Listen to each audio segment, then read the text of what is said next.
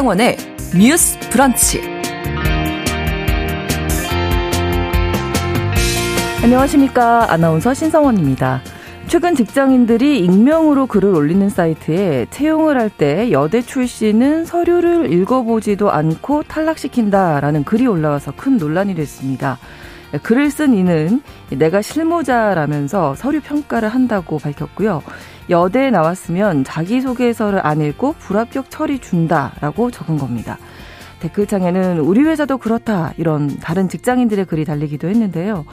해당 글이 알려지자 고용노동부에 관련 신고가 잇따랐습니다. 그리고 고용노동부는 다음 주부터 실태 조사에 나서기로 했는데요.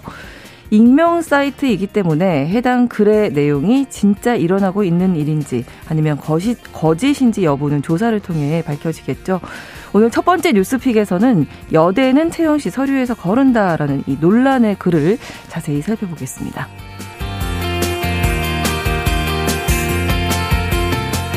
오늘 브런치 초대석에서는 우리 사회가 절대 놓치면 안 될 아이들, 우리 사회 구성원으로 잘 성장하고 역할을 할 수 있도록 지지하고 시스템을 마련해줘야 하는 이 아이들에 대한 이야기 해볼 텐데요.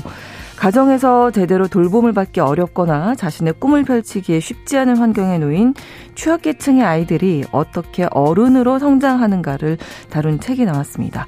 이 책의 저자는 현직 교사시고요. 그래서 더 의미가 있지 않나 싶은데요. 가난한 아이들은 어떻게 어른이 되는가의 저자이신 강진아 선생님을 브런치 초대석에서 만나보겠습니다. 12월 1일 금요일 신성원의 뉴스 브런치 오늘 여겠습니다.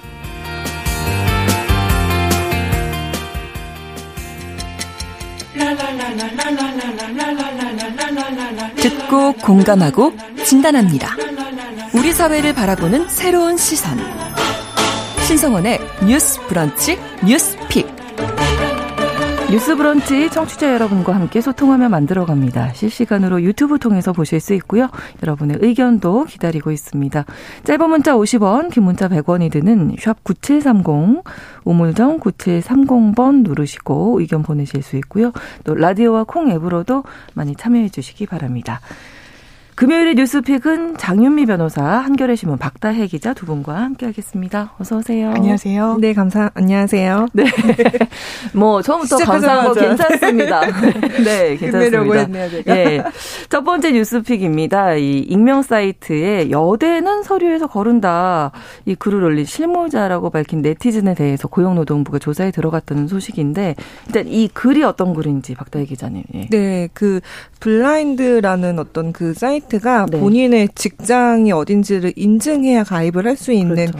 커뮤니티거든요. 그래서 이제 막 글을 쓰시면 옆에 내가 어느 회사에 다닌다 이런 게 나와요. 음. 근데 이제 그렇게 해서 이제 게시판에 올라온 글인데 네. 이제 국내 한 어떤 부동산 신탁 회사라고 이제 그 직장명이 있었고 그분이 이제 그 블라인드라는 커뮤니티에 아 페미 때문에 그러니까 페미 페미니스트를 이제 네. 줄여서 보통 이렇게 그렇죠. 말할 때 음. 말씀을 하시죠. 이제 페미 때문에 여자들이 더 손해 보는 것 같은데라는 제목의 글이 좀 올라왔어요. 근데 이제 내용을 보니 일단 우리 부서만 해도 이력서가 올라오면 여대는 다 걸러버린다. 어. 여대 출신이 하면 이제 다 이제 안 붙인다는 거예요. 네, 네, 네, 내가 실무자라서 서류 평가를 담당하고 어. 있는데 여자라고 무조건 떨어뜨리는 건 아니지만 여대 나왔으면 자소서도 안 읽고 불합격 음. 처리한다 이렇게 말을 했어요. 굉장히 사실 위험한 말이거든요. 그렇죠. 네, 그리고 이게 왜 이제 나왔냐면 이제 음. 아마 수요일에 여기서 다루셨겠지만 최근 이제 넥슨이라는 게임 업체에서 이제 네. 일러스트를 가지고 이제 여러 가지 얘기가 나왔는데 이제 그거를 보니 아마 게임 회사에서도 아마 여자를 이렇게 음. 거르는 팀이 생겨날 것 같다라는 글을 이제 올렸죠. 근데 네. 아주 아주 부적절하고 사실 어, 그러니까. 변호사님이 짚어주시겠지만 아. 위법에 해당하는 음. 어떤 그런 내용입니다. 네. 댓글이 또 이어져서 네. 뭐 우리 회사도 그렇다. 네. 뭐 그 댓글에 내용이죠. 이게 왜 잘못된 거지를 얘기해주는 댓글이 있었으면 참 좋았을 텐데 네, 네. 댓글에 이제 다른 뭐 어디 저희 진짜 정말 이름 다 들어보면 알만한 또 어떤 자동차 그룹 어떤 그 계열사 직원도 막 아 안타깝지만 우리 회사도 그렇고 어. 뭐 아는 애들 회사도 여대면 다 거르는 팀이 많다 이제 이런 식으로 좀 댓글이 나, 남겨져 있고요. 네. 또, 아, 뭐, 이분들의 이제 논리는 그런 거예요. 여대에 나온 애들이 이제 페미니스트일 것이고 페미니 본인들이 보기 페미니스트는 음. 잘못된 뭔가 어떤 네, 그런 네, 거기 네. 때문에 우리는 이들을 거를 것이다라는 음. 이제 그런 내용이고 뭐 댓글 다른 댓글들도 좀 이렇습니다. 난리치면 칠수록 기업에서는 여자들이 더 극성 맞다고 생각할 것이다. 그래서 안 뽑아줄 것이다. 그래서 뭐 글을 삭제 안 그러니까 그 처음에 그 이게 좀 논란이 되는 것 같으니까 그 처음에 글 쓴 분이 네. 아나 글 삭제 안 할 거니까 뭐 신고하고 결과 알려달라 이렇게 오. 처음에는 당당하게 말씀을 하셨는데 이제 네. 결국에는 글을 지우셨다고 해요. 아, 네, 그렇군요. 이런 글이 좀 계속 올라오고 이 글이 또 이제 캡처돼서 계속 온라인에 퍼지고 음. 아마 이제 이거를 보고 다른 이제 이게 아 잘못된 내용이다라는 거를 인지한 이제 네티즌 분들이 고용노동부에 많이 신고를 하신 것 같아요. 이건 명백히 남녀고용평등법을 위반한 그렇죠. 성차별적인 네, 네. 때문에 그래서 신고가 많이 들어간 것 같습니다. 얼마나 들어왔다고 하나요? 어 거의 한 수천 건 정도 들어갔고요. 아, 그래요? 이게, 이게 특히 이게 아마 이제 사람들이 아 어떻게 신고하는지 잘 모를 수 있으니까 네. 이걸 왜 이게 왜 문제고 이게 어떻게 신고해야 되는지까지 그 방법까지 해가지고 좀 같이 공유가 됐거든요. 음. 그래서 하도 많이 이게 들어오다 보니 아. 고용부도 아 그러면은 이제 우리가 한번 좀 조사에 나서겠다라고 네. 했고 어 제가 실제로 지금 숫자를 확인해 보니까 한 26일부터 나흘 정도 2,800건이거든요. 아. 음, 이제 정말 네. 그런 뭐 우리 회사도 이렇다 뭐 이런 얘기도까지 있었으니 네 문제가 심각하다고 이제 판단을 해서 이제 네. 노동부 입장에서도 그 해당 처음 글을 올린 뭐 그 회사 포함해서 네. 댓글에 언급된 여덟 기업이 한 세 개 정도 있는데 거기를 네. 다 이제 조사. 다음 주부터 실태 조사하겠다고 이렇게 밝힌 상황입니다. 네. 자, 일단 네. 이그 해당 글쓴이가 이제 익명 사이트잖아요. 음. 여기서 이게 진짜인지 아닌지를 이제 걸러내는 게 또 숙제가 될 텐데 이거 이게 진짜 사실이라면 당연히 음. 불법인 거죠. 이게 문제가 되죠. 일단 그 올린 사람의 글의 내용은 그렇습니다.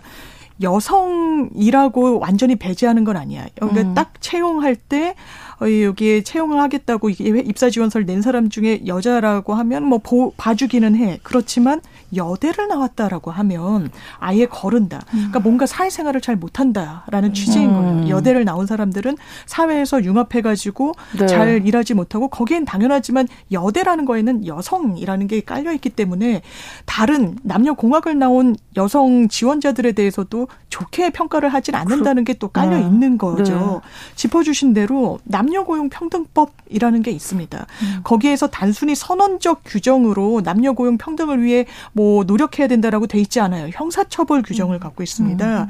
이를테면요. 사용자는 근로자를 채용할 때 남녀를 차별해서는 안 된다. 이를 네. 위반할 경우 500만 원 이하의 벌금에 처해질 수 있다. 그러면 실제로 수사기관에서 기소를 하지 않으면 유명무실할 수 있잖아요. 네. 기소한 전례가 있습니다. 한 시중 은행에서요. 어. 아예 그 CEO가 지시를 내려요. 신입사원 채용을 할 때. 남녀 비율을 맞춰라. 어떻게 맞추냐면 남자 4, 여자 1로 맞추라고 해요. 이거는 인위적으로 조작하라고 한 겁니다. 어, 그러네요. 여성이 성적이 더 좋을 수도, 남성이 음. 더 성적이 좋을 수도 있어요. 그렇다면 그 합리적인 기준에 따라서 줄을 세우고 등수를 매겨서 채용을 하면 되는데 비율 자체를 애초에 한 겁니다. 그렇다면 여성이 남성보다 성적이 좋아도 불합리한 이유로 음. 남성의 여성의 성배를 맞춘다는 그 미명하에 탈락할 수 있는 거예요. 네. 이게 적발이 돼서 형사처벌을 받았습니다. 유죄 선고가 네. 나왔었거든요. 네, 네. 그래서 이건 당연하지만 불법 이라는 음. 점 그리고 기업으로서도 이게 합당한 선택인지 판단해 봐야 돼. 이게 그렇죠. 정말 맞는지도 모르겠지만 음. 여기에 어 우리 회사도 그래. 어 너네 회사만 그런 게 아니라 내 친구 회사도 그래라는 댓글을 보고 몇 개 회사가 추려졌다라고 해요. 이른바 그 회사들이 지금은 우리는 아예 블라인드 채용을 한다. 음. 여든지 남녀 공학인지 예, 그걸 알 수 없다라고 해명하고 있기도 하지만 이건 정확하게 진상 조사를 통해서 음. 밝혀져야 될 것 같습니다. 네.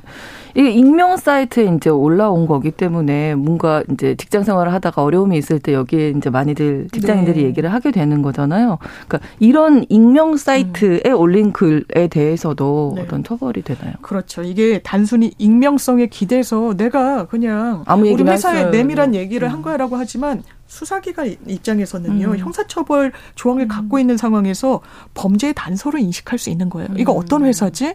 실제로 정말 여대라고 해서 이력서 학력 사항에 기재를 하면 거르나 이거 현행법 위반인데 이게 익명이라고 해서 면책이 되는 건 아니기 때문에요. 이 부분에 대해서는 당연하지만 들여다볼 수 있는 여지가 있는 것이고 네. 어, 고용노동부에서도 들여다보면 당연히 진상조사를 할 수밖에 없고 계도를 한다거나 지시를 내린다거나 음. 어떤 페널티를 줄 수밖에 없는 구조여서 그래서 이게 만약에 이 직원이 실제로 소속된 직원이었고 왜냐하면 과거에 경찰이라고 칭했는데 경찰이 아닌 사람이 있었거든요. 이 블라인드 앱에서. 네, 네. 그래서 실제로 직원이 맞는지 그렇죠. 그리고 이 채용 과정의 인지를 정확하게 할수 있는 지위에 있어서 정확한 음. 정보를 올린 것인지부터 사실 판단을 그렇죠. 해야 되는데 그게 맞다라고 하면 회사로서도 상당히 좀 처벌을 면하기는 어려워지고 음. 이 직원에 대해서도 문제 제기를 이건 징계 사유라고도 볼 수 있는 거죠. 그렇군요. 그러면 이 실무자가 혹시 이제 어디서 들은 얘기라든지 음, 음. 뭔가 어떤 얘기를 들었는지 좀 약간 과장해서 네. 얘기를 했다죠. 그러면 이 사람에 대한 처벌도 있나요? 예, 있을 수 있을 것 같습니다. 만약에 음. 형사 규정을 적용한다면, 그러니까 위계로 이게 사실도 아닌데 위계라는 음. 거는 이게 서열이 아니라 법문에서는 음. 속임수라는. 의미거든요. 그렇죠. 그래서 네네. 위계를 사용해서 업무 방해를 했다라고 볼 수 있어요. 고의성이 음. 있는지 여부는 조금 의문이긴 하지만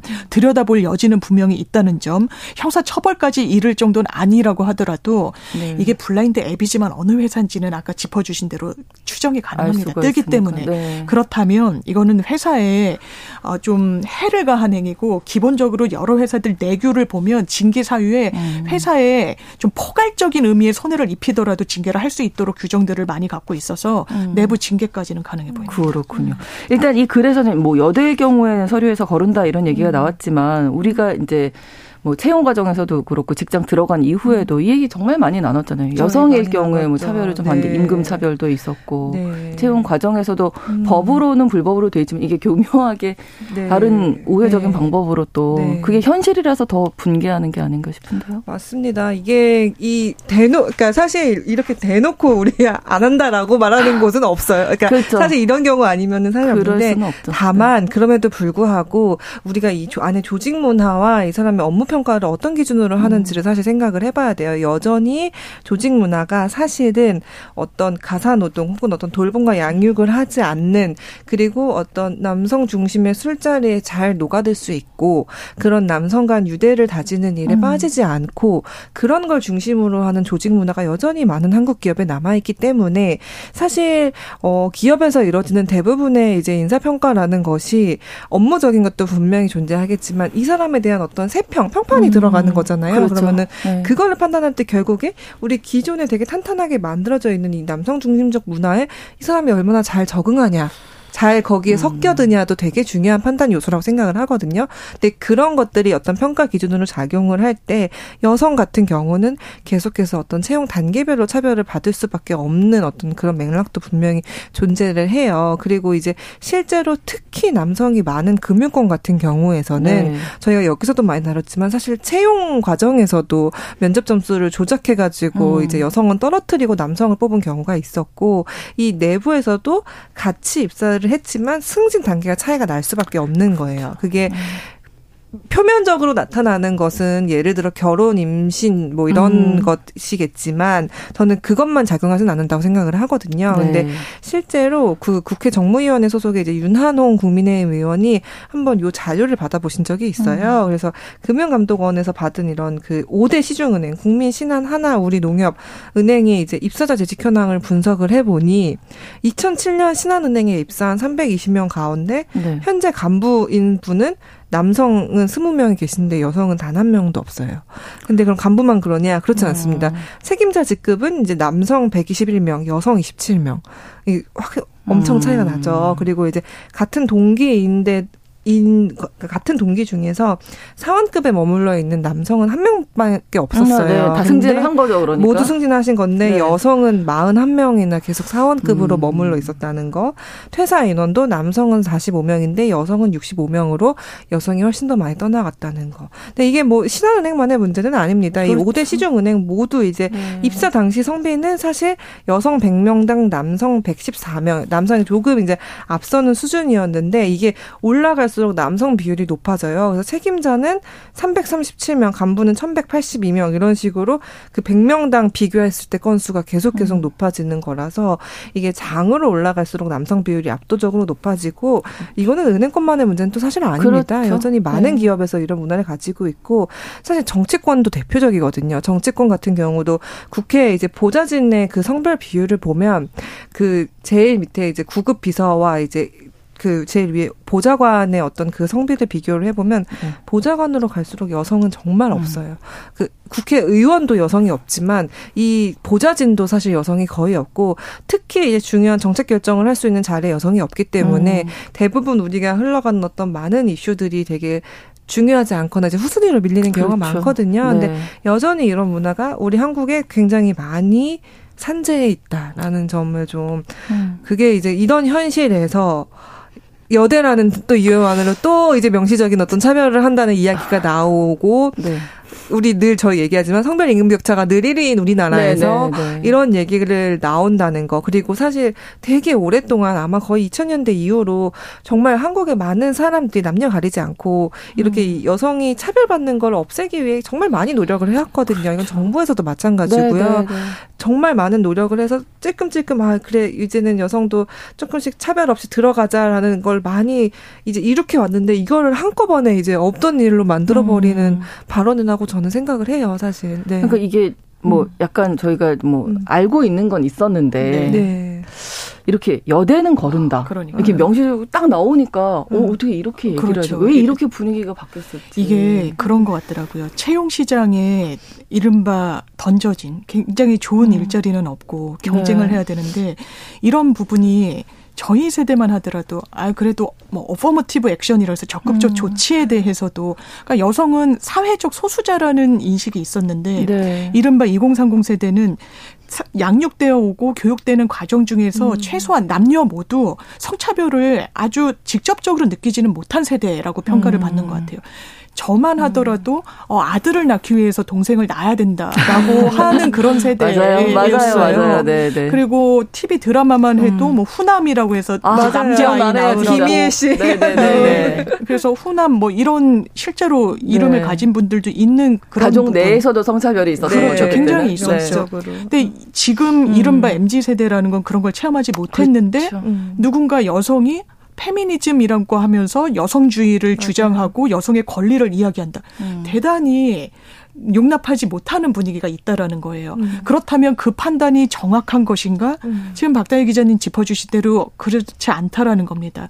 지금 보면요. 한 은행권에 320명 신입사원을 10년 동안 추적을 했습니다. 1년 차 때 남녀 급여가 거의 똑같아요. 99%였거든요. 차이가 없는데 그게 1년 차가 되면 97%로 떨어지고 10년 차가 되면 더 떨어지고 더 떨어지고 여성의 이탈률은 상당히 높고 음. 임원으로 진급하는 사람 없습니다.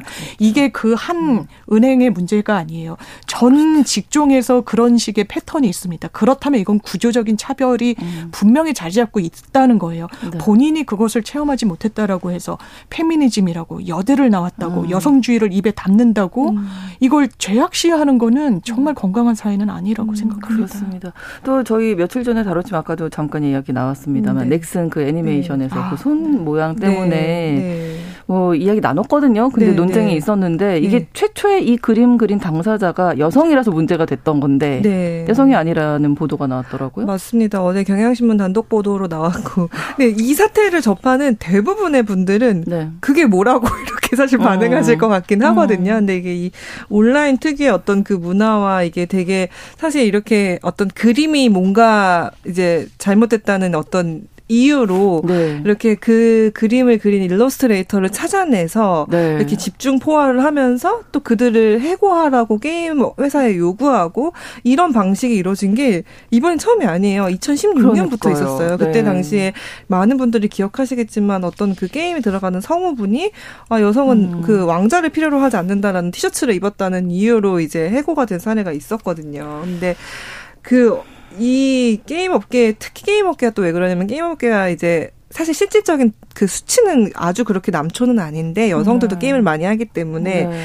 주요 주로 돈을 많이 쓰는 헤비 유저가 남성 유저고 음. 그 대부분 이 남초 어떤 이 이게 그리고 게임 자체가 이제 남성의 영역이라고 통상 여겨지는 그러니까 스포츠도 마찬가지인데요. 그렇죠. 네. 그런 영역에 뭔가 어떤 어, 여성이 주장하는 혹은 여성이 지지하는 뭔가가 들어왔다라는 거를 사실 굉장한 불쾌감을 음. 느끼는 어떤 현상 중의 하나라고 보시면 될 것 같고 그래서 처음 이제 그 이제 손가락 집기 같은 손 모양을 이제 그게 남성을 비하할 때 쓰는 음. 어떤 손 모양인데 네. 그게 일러스트에 들어갔다라는 이유로 되게 그거를 그 일러스트를 그렸다고 알려진 스튜디오에 대해서 집중 포화가 들어갔었고 네. 그 안에 여성 일러스트레이터가 그린 거 아니냐라고 해서 음. 굉장히 공격을 받았었는데 이 경향신문 취재를 이제 보면 사실 그게 그 해당 여성 뭐 일러스트레이터가 아니라 사실 40대 남성이 이제 처음 이걸 그리신 걸로 나타났고요. 그래서 이게 사실 넥슨 입장에선 넥슨도 이거를 이게 예를 들어 고객이 항의를 할 수 있죠. 게임 유저가 네, 네, 항의를 네. 할수 있으면 아까 저희가 말씀드린 확인을 해야죠. 이게 그렇죠. 그럼 실제로 이게 어떤 맥락에서 음. 뭐 이렇게 그린 건지. 근데 사실 그 손가락 모양이 우리가 일상에서 쓰지 않는 손 음. 모양은 아니거든요. 일상적으로 네네, 쓰는 네네. 모양이거든요. 이모티콘으로도 있고요. 네네. 근데 그러면은 어쨌든 정말 어떤 그런 의도가 있어서 한 건지 뭐 그런 진상 조사를 거치고 난 다음에 사실 판단을 했어야 되는 문화 그러니까 문제인데 네. 그러지 않고 넥슨이 그냥 바로 이렇게 입장 발표하고 그랬거든요. 근데 그렇죠. 사실 거기서 전 넥슨이 잘못한 대응이라고 생각을 해요. 근데 음. 그래서 실제 진실을 알아보니 당신들이 그 게임 유저들이 주장한 대로 어떤 여성이 남성 비하 의도로 그린 게 아니다. 40대 남성이 그렸고 그거를 그 네. 그 그리는 과정에서 그걸 검수한 측, 음. 검수한 분도 그냥 50대 남성인 거예요. 그러니까 그분들이 실제로 그런 의도를 가지고 할 네. 리가 없는 어떤 네. 그런 사안이었는데 사실상 넥슨이 그렇게 사과를 함으로 인해서 사실 그 여성 그 스튜디오뿐만 이 아니라 여성 일러스트레이터 개인도 너무 많은 공격을 당해서 음. 이제 스토킹 등 혐의로 이제 고소도 검토하신다고 해요. 해당 분은. 근데 음. 이런 악순환이 너무 많이 반복이 되고 있어서 저는 게임 업계가 정말 신중하게 사실 대응해야 되는 거 음. 아닌가 저는 네, 그렇게 네, 생각을 네. 합니다. 전체적으로 채용 네. 시장에서도 그렇고 게임 업계 마찬가지고 네. 우리 사회에 이렇게 네. 남녀 성별 갈등이 이렇게 첨예한 적이 그러니까요. 있었나. 사실 음. 이 손가락 모양도 우리 사회에 던지는 시사점이 분명히 음. 있는 것 같습니다. 일단 본인이 생각하는 사회를 조망하는 그 관점으로 보면은 음. 누가 이런 표현을 칼럼에 쓰셨던데 망치를 든 사람한테는 온 세상이 못으로만 보인다는 거예요. 아, 맞아요. 네, 그러면서 이 손 모양을 통해서 네. 나, 남성을 혐오한다. 그래서 어. 그걸 캡처해서 구글링을 해봤다라는 겁니다. 네. 전 세계에 그 손 모양이 여러 여러 군데에서 사용이 되고 있다라는 거예요. 이게 음. 의도가 있다는 게 아니에요. 이게 별 모양이 아니거든요. 그냥 네. 손가락 손을 그리면 어떻게든 나올 수 있는 그런 음, 모양이란 말이에요. 네, 형상이고 네. 그렇다면 이거를 기업들이 하청업체 탓을 하면서 사과를 하고 이거는 음. 게임 유저들이 기본적으로 젊은 남성들이기 때문에 눈치를 본 측면이 있지만 그렇죠. 여성 유저들도 있고요. 기업이 어떤 가치를 지향하는지도 음. 이제 많은 소비자들이 평가를 하고 있는데 네. 그냥 남 탓하듯이 음. 사회 눈치 보듯이 이런 기업이 이 음. 어떤 태도를 보이는 것이 온당한가 음, 음. 그리고 사회가 너무 극단화돼 있는 게 음. 과연 바람직한가 이걸 어떻게 또 갈등을 해소하는 방향으로 음. 논의를 확장시킬 것인가 참 이번 음. 어떻게 보면 어른들은 또 잘 모르고 아 손 모양이면 어땠다는 거야라고 할수 네, 있지만 네, 네. 던지는 시사점과 함의는 상당한 것 같습니다. 네, 그래서 누군가 일자리를 잃게 되기도 하는 이게 사실 그 원청하청 문제도 있거든요. 그렇죠. 이게 진상조사 안 돼, 계약 해지하겠다, 뭐 너 사과해라 이렇게 해버리면 네, 그러니까 뭐 사과를 할 수밖에 없는 네, 거고 그 노동권이 이, 네. 명백하게 침해되는 상황인 거고요. 이게 참. 음. 저는 아, 이게 정말 반복되는 문제라서 되게 안타까운데 저는 근데 그런 것 맥락도 있는 것 같아요. 저희가 예전에 막 일베 논란도 음. 예를 들어 어 일베에서 주로 사용하는 비하 표현이 어디에 합성돼서 뭐 그렇게 합성하는 방식으로 어떤 그 비하의 어떤 일들이 그게 온라인 놀이 문화처럼 이렇게 발달을 음. 하다 보니까 사실 그 모양을 그 메갈리라는 사이트 없어진 지 한참 됐고 실제로 페미니스트들이 그러고 놀지 않는데 음. 이들도 일베에서 그랬듯이 그러고 놀 것이다라는 사실 그 추측이 깔려 있는 것 같거든요. 근데 음. 아 저는 네 일단 1차적으로는 페미니즘이 잘못된 사상이다라고 생각하는 것부터 우리가 바로 음. 잡아야 하는 그 네, 그 단계가 네. 분명히 있고 음. 그래서 저희도 다시 한번 역시 성평등 교육이 중요하다라는 네, 네. 좀 생각이 들고 저는 음. 단언컨대 말씀드리고 싶은 거는 페미니즘은 남성분들한테도 굉장히 좋은 음.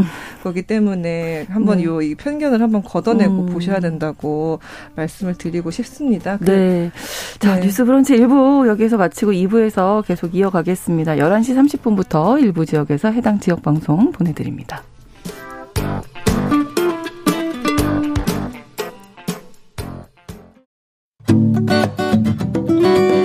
여러분은 지금 KBS 1라디오 신성원의 뉴스 브런치를 함께하고 계십니다. 네, 첫 번째 뉴스픽을 마치고 두 번째 뉴스픽 넘어가겠습니다. 시골에 농막을 짓고 수년간 불법 성매매 광고 사이트를 운영한 일당이 아, 검거됐는데요. 이거 또 신박한 방법이네요. 네. 경북 지역에 농막을 지었다면서요? 아, 저 이게 저 너무 깜짝 놀랐어요. 이게 그 사실 참 그 게임 업계 사태 보면서도 아니 그 손가락 모양도 손가락 모양인데 음. 게임 업계 여성 캐릭터가 대부분 여성을 엄청나게 성적 대상한 그렇죠. 캐릭터 모양으로 그려져 있고 그게 비정상적인 인체 비율이거든요. 네. 그거에 대한 현실에서 과연 있을까? 있을까 하는 거죠. 그거에 네. 대한 어떤 잘못된 인식이 없는 음, 음. 거가 되게 큰 문제라고 생각하는데 그런 건 좀 반응해 주시면 좋겠는데 네. 어쨌든 성매매도 마찬가지로 이제 여성을 성적 대상으로만 바라보면서 이제 이루어지는 어떤 하나의 큰 산업이죠. 근데 네. 어, 한국의 성매매 시장의 크기가 굉장히 크다는 거는 알고는 있었지만 음. 또 이렇게 또 신박한 방법으로 또 하고 네. 계실 줄이야라는 거는 이번에 기사를 보면서 알게 됐고요. 네. 이 실제로 이제 저희가 보통 농막이라고 하는 게 귀농하신 분들이 많이 그렇죠. 차리는 약간 좀 컨테이너처럼 네, 생기긴 네, 네. 했더라고요. 제가 임시 가설물처럼 생겼는데 어 이제 그 시골에 이 농막을 하나 지어놓고 경북 영천에 있어요. 영천에 아. 농막을 지어놓고 거기를 이제 사무실처럼 쓰신 거예요. 잘 가려놓고 들키지 않게. 아. 그래서 아무도 뭐 거기에서 컴퓨터 작업이 예, 돌아갈 거라고 예, 생각을 못했겠죠. 않는 네.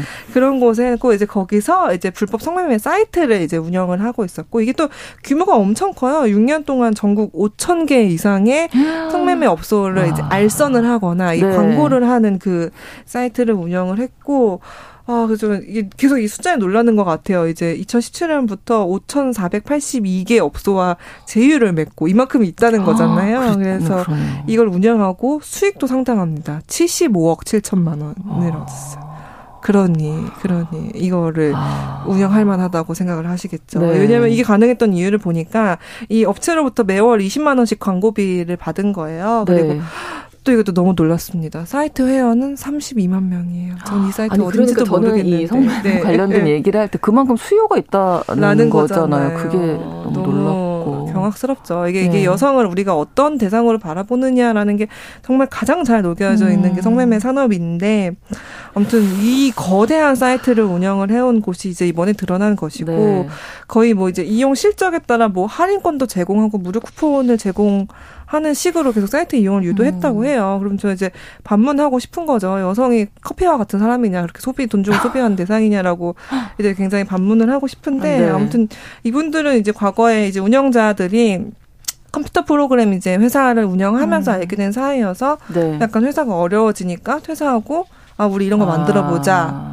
성매매는 아마 그런 것 같아요. 성매매는 실패하지 않는 돈이 되는 사업이다라고 음. 판단하신 것 같아요. 그래서 네, 네. 일단은 경, 경기 남부 경찰청이 이 운영 총책을 붙잡았다는 그래도 조금은 반가운 소식입니다. 음, 네. 네. IP 추적 피하고 범죄 네. 수익금 전달을 비대면으로 진행하고 뭐 네. 걸리지 않게 노력도 다양하게 했네요. 현장에서 또 현금 다발이 있는 가방도 발견이 됐다고 하니까 예. 추적당하지 않기 위해서 이제 네, 현금을 거죠? 사용하시는 네. 거죠. 그 IP 추적도 보통 다 근데 그 예전에 되게 논란이 됐었던 혹은 뭐 불법 촬영 같은 게 공유됐었던 사이트가 대부분 다 해외 서버에 두고 그렇죠. 있고 그거를 계속 네네. 수시로 옮기기 때문에 네 그런 식으로 운영이 됐었고 말씀해 주신 대로 이거 자금 세탁이 필요하기 때문에 음. 이제 현금으로 주로 이제 범죄 수익금을 좀 사용하기도 했고 그랬습니다. 아, 네. 이게 뭐 대단 대단하죠. 그 범죄를 굉장히 거죠. 조직적으로 했는데 네. 아마 수사기관이 상당한 실체에 접근한 것 같아요. 왜냐하면 음. 성매매 업소 몇 군데와 제휴를 맺었는지 끝자리까지 밝혔거든요. 음. 5,462곳. 음. 그리고 한 달에 광고비 명목으로 한 20만 원인가를 받았다는 거예요. 네.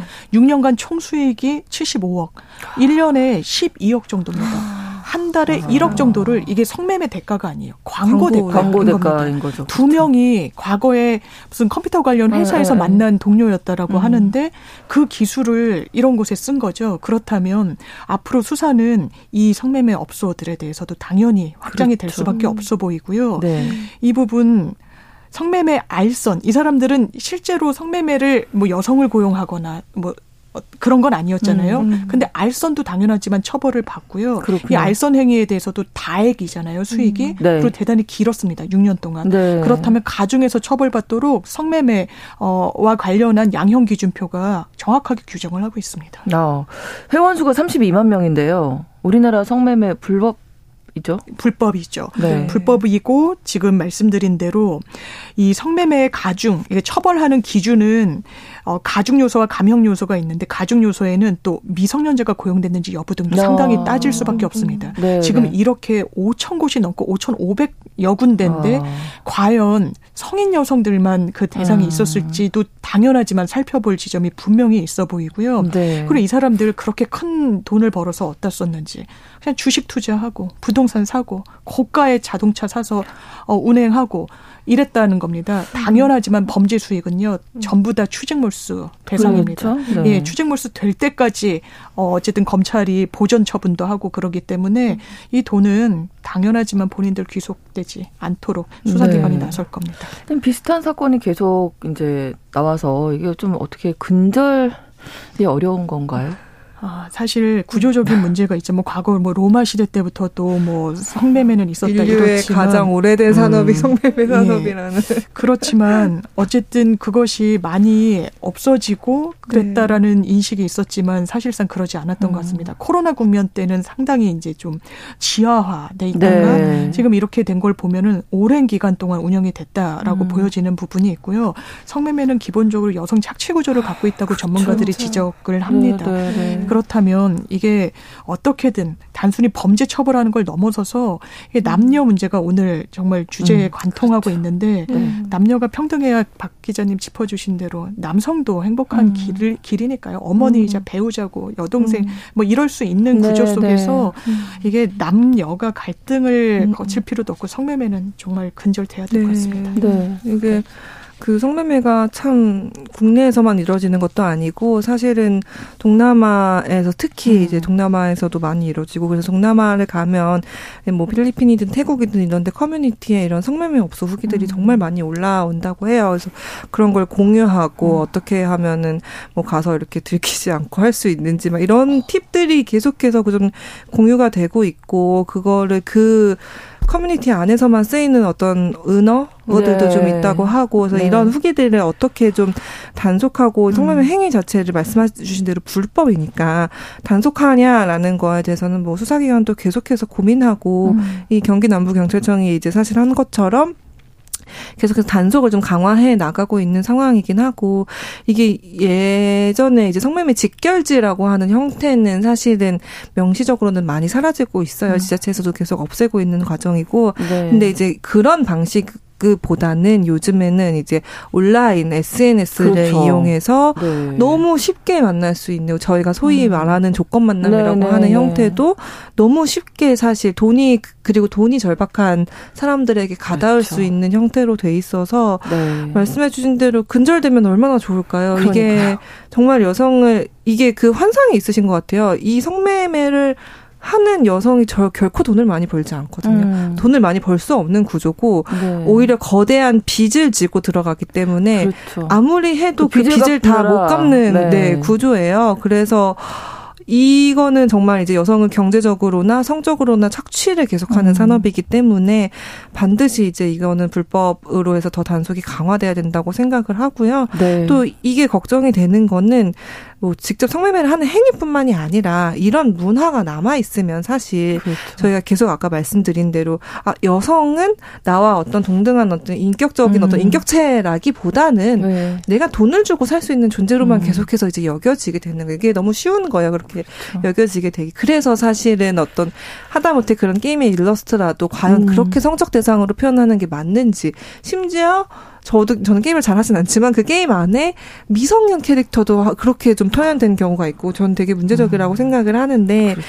그런 거에 대해 음. 우리가 과연 우리 우리 사회가 예를 들어 그 손가락이 분나는 것만큼이나 그런 질문도 같이 음. 던졌으면 좋겠어요. 그럼 네네 네, 그건 네. 정상적인가 우리가 음. 과연 그런 것도 좀 같이 고민하는 그런 계기가 됐으면 좋겠습니다. 네, 네. 아까 범죄 수익금 뭐 주식 투자, 네. 아파트 매입, 토지 매입, 외제차 뭐 음. 구입 그리고 돈으로 나 그냥 잘 살아보겠다는 하는 건데 그게 다 여성을 착취하시는 돈이라고 생각하면 저는 되는 그게 네, 너무나 네, 네, 네. 우리가 좀 더 인식을 해야 될것 음. 같습니다.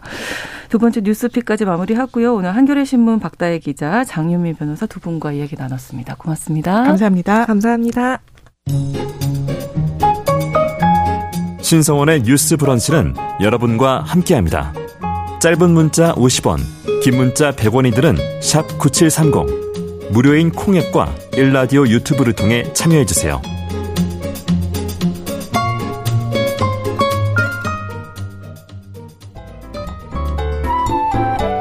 오늘의 인물을 만나봅니다. 뉴스 브런치 초대석. 네, 요즘 학교에 대한 이야기 많이 나누게 되죠. 교권이라든지 학생 인권, 뭐 우리 공교육을 잘 살리기 위한 다양한 이야기가 쏟아져 나오고 있는 요즘인데요.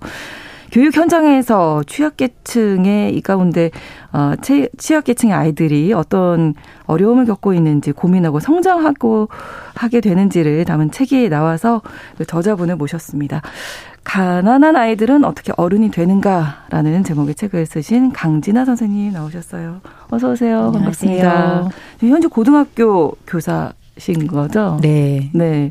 뭐 22년 정도 22년. 네, 애들을 아. 가르쳤고요. 네. 어, 네, 영어를 가르치고 영어 있습니다. 선생님이시고. 네. 어, 주요 과목 선생님. 하지만 영어를 잘 못하는 영어, 영어 선생님입니다. 네. 아이들을 그러면 22년이면 교육 현장에서 정말 많이 만나실 네. 것 같은데 네. 그 많은 아이들 중에서 이제 음. 책에 가난한 아이들이라고 쓰셔서 왜 주목을 하게 되셨을까 궁금했거든요. 네.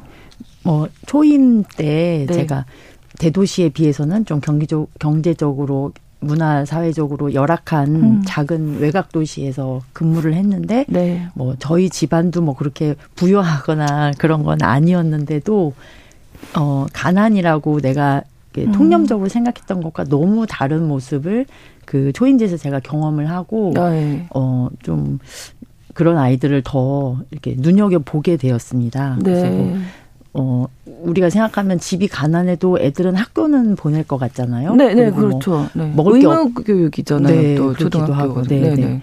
그리고 그 먹을 게 없으면 예를 들면 부모는 조금 안 먹어도 애들은 더 줄것 그렇죠. 같잖아요. 어, 그런데 네. 빈곤 가정엔 그렇지 않더라고요. 아 그래요? 네, 뭐 자기의 이득이 있으면 애를 학교에 안 보내던지 학교에서 주는 그런 급식비 같은 거 안 내고 어. 다른 걸로 돈을 쓰고 뭐 담임 담임 선생님한테 막 전화를 하고 이런 너무 제 생각에는 어, 어 예를 들면 아이들이 성장하는 거, 뭐 잘하는 거, 뭐 그다음 그 아이들의 꿈을 갖는 거 이런 게 음. 중심이 되는 게 아니라 좀 네. 생존, 네, 네, 네, 네. 그다음 절박함 그런 것이 어, 그래서 아이들이 뭐 성장하고 이런 것에 금방 무시되는 환경을 보면서 예. 어, 좀 다르게 내가 음. 생각했던 것과 다르다 이런 생각을 해서 네, 관심을 갖게 되었습니다. 네. 음. 여기에서 그치시지 않고 사회복지학 대학원에 진학하셔서 공부하셨다고요. 네. 그래서 아까 말씀드린 그런 구체적인 누가 봐도 학대가 분명한 상황이 음. 있었는데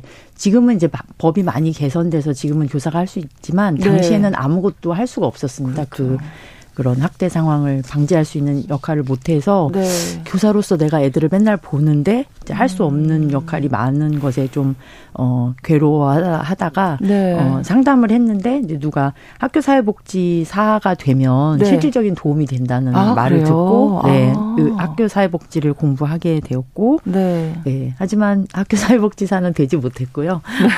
교사로 남아서 이제 공부를 끝까지 아. 하게 되었습니다. 네. 그러니까 아이들을 그 현장을 보시면서 아, 내가 뭔가 도움이 되고 음, 싶은데 실질적인, 네. 뭐그 당시에는 음. 아무래도 아 우리 내 내가 이렇게 하는데 음. 뭐 이런 것도 있을 수 네. 있고요. 네. 쉽지 않으셨겠어요 네. 음. 아이들을. 네. 그래서 그 안타까운 마음에 공부까지 하셨던 음. 건데 어, 이번에 내신 책 제목이 가난한 아이들은 어떻게 어른이 되는가라고 돼 있고 부제가 빈곤과 청소년 10년의 기록 이면 한 10년 동안 아이들을 네. 관찰하신 건가요? 네. 그런데 이제 어 물론 이제 출판사에서 네. 잘 얘기하려고 이제 10년을 쓰셨다 음. 보니까 마치 제가 처음부터 10년을 음. 이 아이들을 기록해야지 이런 치밀한 계획 속에 10년 동안 아이들을 만난 네. 것처럼 보이는데 그런 건 아니고요. 네.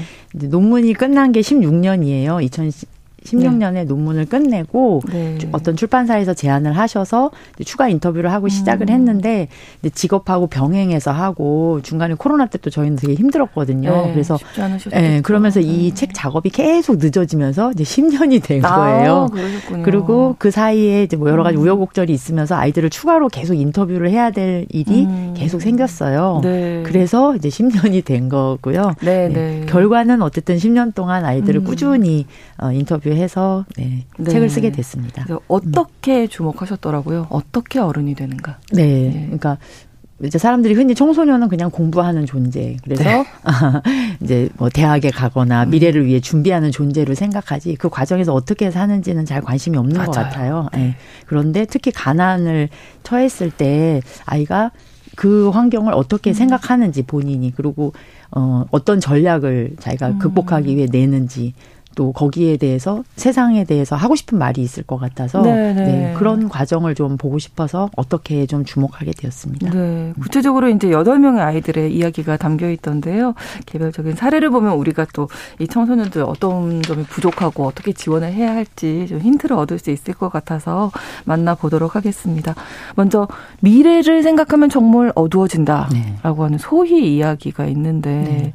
이때 이렇게 미래를 생각하면 어두워 지면 안 되잖아요. 네. 네. 소희는 이제 대표적으로 이제 제 논문의 주제가 빈곤 대물림이고 네. 이 책에도 이제 빈곤 대물림 얘기가 좀 있는데 어 그러니까 빈곤 대물림이 어떤 과정을 통해서 이렇게 되는지를 음. 아주 전형적으로 보여주는 네 음. 아이였어요. 네. 조부모 때부터 빈곤했고 음. 그게 부모에게 어 교육을 제대로 못 받게 했고 그래서 아. 어머니가 소위 어머니가 그렇게 연령대가 높으신 분이 아닌데도 네. 네, 한글을 못 읽으세요. 그게 이제 아. 전혀 교육을 못 받으셨거든요. 네. 네. 어, 그리고 이제 소위도 학교를 끝까지 마치지 못했고, 어. 그 다음에 그것뿐만 아니라 이제 보통 이 빈곤 대물림의 문제 행동을 많이 얘기하는데 알코올릭이 있거나 우울증이 아. 있거나 이런 것도 대를 이어서 계속 나타나는 아, 이런 그렇군요. 모습을 보여줘요. 그래서 네. 어. 항상 그런 환경 속에 있다 보니까 항상 침체되고 우울하고 예, 그러니까 이제 미래에 어떻게 될까가 항상 음. 네, 어두워 보이는 네, 그런 아이였어요. 네. 네. 물론 지금은 잘 지내고 있습니다. 그렇겠죠. 네, 네. 네. 그리고 또 열심히 노력해서 대학까지 간 친구가 있군요. 네. 근데 막상 대학을 가보니까 학점, 학비, 생활비 다 음. 벌어야 해서 네. 힘든. 음. 음. 그러니까 이제 가난한 청년들 얘기가 이제 예. 영성이가 아마 그런 거에 대표적인 아이일 텐데 어 근데 학교에서 사실 보면 이런 아이들은 많아요. 그렇죠. 우리가 이제 언론에 나오는 아이들은 자극적이고 음. 폭력적인 아이들만 언론에 나오지만 네. 실제로 학교에는 음. 이렇게 선생님 말도 잘 듣고 네. 성실하고 착하고 막 이런 음. 하지만 가난하고 이런 아이들 정말 열심히 사는데 네 정말 열심히 사는데 성적도 잘 안 나오고 그래서 너무 아. 마음이 안타깝고 네. 네. 그런 아이들이 많아요. 네. 그런 아이고 이제 영성이가 그랬던 점은 자기가 열심히 공부를 하면 되겠지. 해서 대학에 갔는데 네. 여전히 빈곤은 끝나지 않고 음. 학점을 잘 따야 되는데 알, 아르바이트랑 병행해야 되고 네. 이런 문제가 네, 계속 되고 있습니다. 그래서 어, 실제로 들어가면 또 학비도 엄청 갑자기 비싸지잖아요. 어, 공학 하나가 더 붙잖아요. 네, 그렇긴 하는데 이 친구는 그 이제 아마 이제 그 빈곤 가정이어서 아, 네. 그런 지원을 많이 아, 받았어요. 학비 지원을. 네, 네. 그래도 그렇죠. 네. 대학 생활하면 들어가는 돈이 많거든요. 그렇죠. 네, 네. 예. 아, 그러면 어떻게 해서든지 좀 도와주고 싶다 생각 정말 드셨을 것 같은데. 네, 네. 취업한 이후에도 지금 이제 대학교까지 네. 나왔는데 취업 이후에도 빈곤이 대물림 된다. 음. 이게 그럼 계속 뭐 어떻게 노력을 해도 음.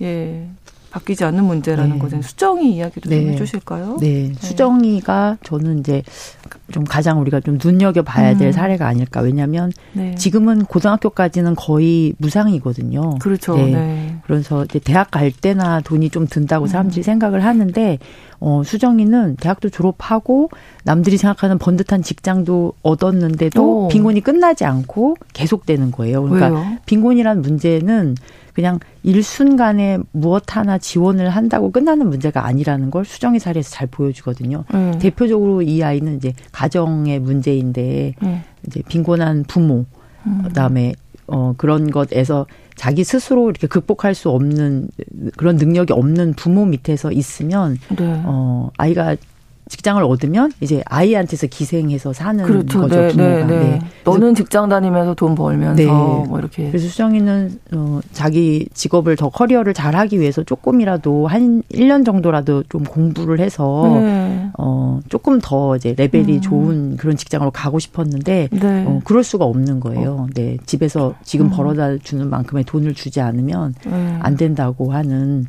네. 그래서 어 저는 수정이 사례를 보면 어, 아, 그, 청년들이 정착할 때까지 청년을 지원하는 여러 가지 시스템이 함께 있어야 하고, 네. 그게 이제 대표적으로 일학습 병행 제도 같은 건데, 네. 제가 알기로 미국이나 유럽에는 굉장히 잘 돼 있거든요. 네. 네. 공부하면서 일할 수 있게. 그러니까요. 네. 그런데 그런 게 잘 안 돼 있고, 음. 음, 그리고 이제 요런 대부분의 복지 지원 제도도 어, 아이들이 직장에 취업하면 다 끊어져요. 근데 이것도 아. 네, 약간 브릿지가 있을 정도로 어느 정도 도움을 줘야지. 그렇죠. 어느 날 갑자기 뚝 끊긴다고 그렇죠. 뭐 가정 환경이 갑자기 좋아지는 네, 건 아니잖아요. 네. 어째 그냥 월급 한 사람의 월급 때문에 나아지지는 않을 거란 맞아요. 말이죠. 네. 그러고 어. 노동 시장도 조금 평등해지지 않으면 네. 빈곤한 친구들이 처음부터 고스펙으로 뭔가 네, 고부가 가치가 높은 그런 노동 시장에 음. 진입할 수는 없잖아요. 근데 이제 만약에 비정규직에 있으면 그런 네. 임금 차별이 심하면 음, 또 빈곤을 극복할 수가 없거든요. 음. 그래서 사실은 이 청년의 층의 문제를 보면 한국 사회의 문제가 여러 가지로 많이 보입니다. 그러네요. 네. 또한 명이 이제 오늘 뭐 첫 번째 뉴스픽부터 저희가 쭉 여성에 대한 음. 그런 얘기 하게 됐는데 여자라는 이유로 성별이 여자라는 이유로 이제 외모로 평가를 받게 되고 이게 좀 불편하지만 또 맞춰서 살아갈 수밖에 없고 성적인 대상이 되는 여자 아이에 대한 이야기도 해주셨거든요. 네. 우리가 놓치지 말아야 할 네. 이야기인 네. 것 같습니다. 해주 이야기인데요. 네. 네. 이 친구는 이제 보면은 이렇게 육덕지다고 하죠. 외모가 굉장히 이렇게 네, 아, 예. 눈, 그냥 다녀도 눈에 띄어요. 아, 예쁜 얼굴이지만 네. 네, 이렇게 체격이 좀 있어요. 등치가 커요. 어. 네. 그래서 그거에 대한 트라우마를 계속 말을 했어요. 그것 때문에 자긴 알바도 못 구하고 애들한테 너무 아. 찍히고 아. 남자애들도 잘 못 사귀고 음. 음. 그래서 이제 피해자이기도 하지만 그러니까 그거에 가려서 다른 어떤 능력 같은 건 평가를 못 받는 거죠. 네네, 네, 그런데 네. 또 반면에 이 아이가 이제 집에 없고 가출하는 시절 시절이 길었는데 그때는 또 그걸 활용해서 또 잘 살았거든요. 음. 그러니까 요 아이들은 어, 그런 걸 활용하기도 하고 피해자이기도 하고 현재는 저는 그런 상황에 있다고 생각합니다. 그래서 네. 그럴 때 우리가 그 아이의 지, 주목하지 말고 그, 그, 아이가 잘못했다 이렇게 하는 게 아니라 음. 우리 문화가 문제인 거죠. 그렇죠? 여성에 대해서 네, 네, 네. 여성에 대해서 이중적인 어떤 잣대를 음. 갖고 있거나 또 이제 암암리에 막 어, 창궐하는 그런 성매매 음. 뭐 문화 네. 이런 거를 근절하는 거에 초점을 둬야지 네. 자꾸 집 나간 어, 여자 청소년들을 비난하는 문제로 그렇죠. 네, 시선을 돌리면 안 된다고 생각합니다. 될 수밖에 없었던 그 그렇죠. 구조를 그렇죠. 먼저 우리가 이해를 해야 할 것 같은데요. 네. 이게 몇 명 아이들의 이야기 들려주셨지만 그 취약계층의 가난한 아이들이 어떻게 성장하는지를 좀 이제 그 원고 쓰시면서 책 쓰시면서 가장 크게 느낀 점은 어떤 네 정리할 수 있을까요? 우리는 흔히 이제 아이들은 약하다고 생각하고 네. 또 문제 행동을 일으키면 저게 어떤 모습의 끝이라고 완성이라고 음. 생각하고 또 나쁜 행동에 집중해서 그 네. 아이를 보게 됐는데 낙인을 찍죠. 그렇죠. 네. 네. 그런데 실제로 아이들은 별로 약하지도 않고요. 음. 네. 그 순간의 잘못은 그냥 여러 과정 중에 하나일 뿐이고 네. 그다음에 생각도 우리는 아이들은 생각이 짧다. 뭐 하나만 본다. 이렇게 생각하지만 제가 본 많은 아이들은 되게 종합적으로 어, 자기 부모가 이렇게 가난한 건꼭 음. 부모 탓은 아니다. 그런 종합적이고 입체적인 생각을 많이 해요. 네. 그래서 좀 청소년을 다양한 모습으로 보자라는 음. 생각을 했고, 네. 어, 그리고 제가 많이, 어, 제일 감동적으로 느꼈던 건 아이들이 다 성장하고 싶어서 뭔가 하고 싶은 게 있어서 마구 꿈틀댔거든요. 네. 그런 생명력을 좀 많이 어, 사회에서 주목해 줬으면 좋겠다고 음. 생각했습니다. 네, 그런 생명력이 꺼지지 않도록 지원을 그렇죠. 하는 게 정말 필요할 것 같은데 음. 아이들을 위한 청소년들을 위한 실효성 있는 대책이 필요하지 않을까 싶습니다. 학교에서의 역할이 또 중요하잖아요. 아이들은 네. 학교를 일단 가니까. 네. 학교 어떤 역할을 좀 해야 한다고 음. 보십니까? 제가 아까 학교 사회복지사 하고 싶었지만 못하고 그냥 교사로 남은 이유도 그런 건데 학교에서 네. 아이들을 잘 보면 네. 어, 이런 부적응이 있는 아이들 뭐 빈곤이든 아니든 상관이 없습니다. 네, 네. 부적응이 있는 아이들, 어려움이 있는 아이들이 다 관찰이 돼요. 어. 그리고 거기는 어떤 사람 한 명만 관찰하는 게 아니라 여러 교사와 여러 아이들이 함께 관찰하기 때문에 음. 되게 객관적인 자료가 나올 수 있거든요. 그렇죠. 그리고 그 아이가 보통 6년이나 3년을 학교를 다니기 때문에 네. 자료도 축적이 돼요. 네, 네, 그래서 네. 굉장히 학교는 어. 어, 잘 생각해 보면 너무 학력 경쟁만 우리가 지금 하려고 생각해서 그렇지 네. 잘 생각해 보면 그 빈곤층 아이들을 도와줄 수 있는 굉장히 풍부한 정보가 그 안에 있거든요. 어, 그래서 네. 어, 그런 아이가 발견되면 근데 문제는 그런 아이가 발견돼서 뭐 사회복지 기관이나 지역 단체에 연결해 주면 참 좋은데 네. 지금까지는 그런 일을 교사에게만 맡겨 왔어요. 어. 근데 교사는 어쨌든 가르치는 직업이 중심이기 때문에 그런 게 잘 안 보일 수가 있거든요. 또 다른 업무들도 많으시잖아요. 네. 네. 그래서 어 학교 사회복지사라는 음. 게 있는데 현재는 뭐 제도화되어 있지 않고 네. 좀 유동적이에요. 제도가 계속 어. 있었다 없었다 이렇게. 그래서 저는 꼭 학교 사회복지사의 이름이 아니어도 네. 이런 거를 지원하는 전문 체계가 학교에 음. 좀 접속해서 연결이 됐으면 좋겠다. 그래서 네. 발굴만 해줘도 발굴해서 이 아이를 음. 한번 만나봐 달라고 학교에서 먼저 해줘도 그렇죠. 많은 도움이 될 수 있다고 생각합니다. 대부분의 네. 생활을 아마 학교에서 아이들이 하기 때문에 네. 학교에 정말 정보가 많을 것이다. 네. 이 부분을 잘 발굴해야 된다는 말씀이셨고요. 네. 끝으로 어, 많은 아이들 전하셨, 만나셨을 텐데 아이들의 가장 큰 꿈, 소망은 어떤 거였는지 네. 예, 너무 우울한 얘기만 한 것 같아서 끝으로 간단하게 듣겠습니다. 네, 뭐 제가 애들의 꿈을 어떻게 막 말할지 네, 있는지 네, 모르겠지만, 네. 네. 뭐 지금 제가 가르치는 아이들은 아마 자고 싶다 그런 생각 제일 많이 할 것 같고요. 네. 보통은 뭐 행복하고 싶다, 혹은 음. 성장하고 싶다. 그래서 네. 하고 싶은 걸 어, 해보고 싶다 이런 음. 꿈을 갖고 있는 것 같습니다. 네, 행복하고 싶고 성장하고 싶을 때 음. 곁에 있는 어른들이 또 그 손을 네. 잡아주고 음. 아이들의 꿈도 알아줘야 하지 않을까 이런 생각을 오늘 해보게 됐습니다. 브런치 초대석에서 가난한 아이들은 어떻게 어른이 되는가 이 책의 저자이신 강진아 선생님과 이야기 나눴습니다. 오늘 좋은 말씀 고맙습니다. 감사합니다. 뉴스 브런치 12월 1일 금요일 순서 마치고요. 저는 돌아오는 월요일 오전 11시 5분에 다시 오겠습니다. 고맙습니다.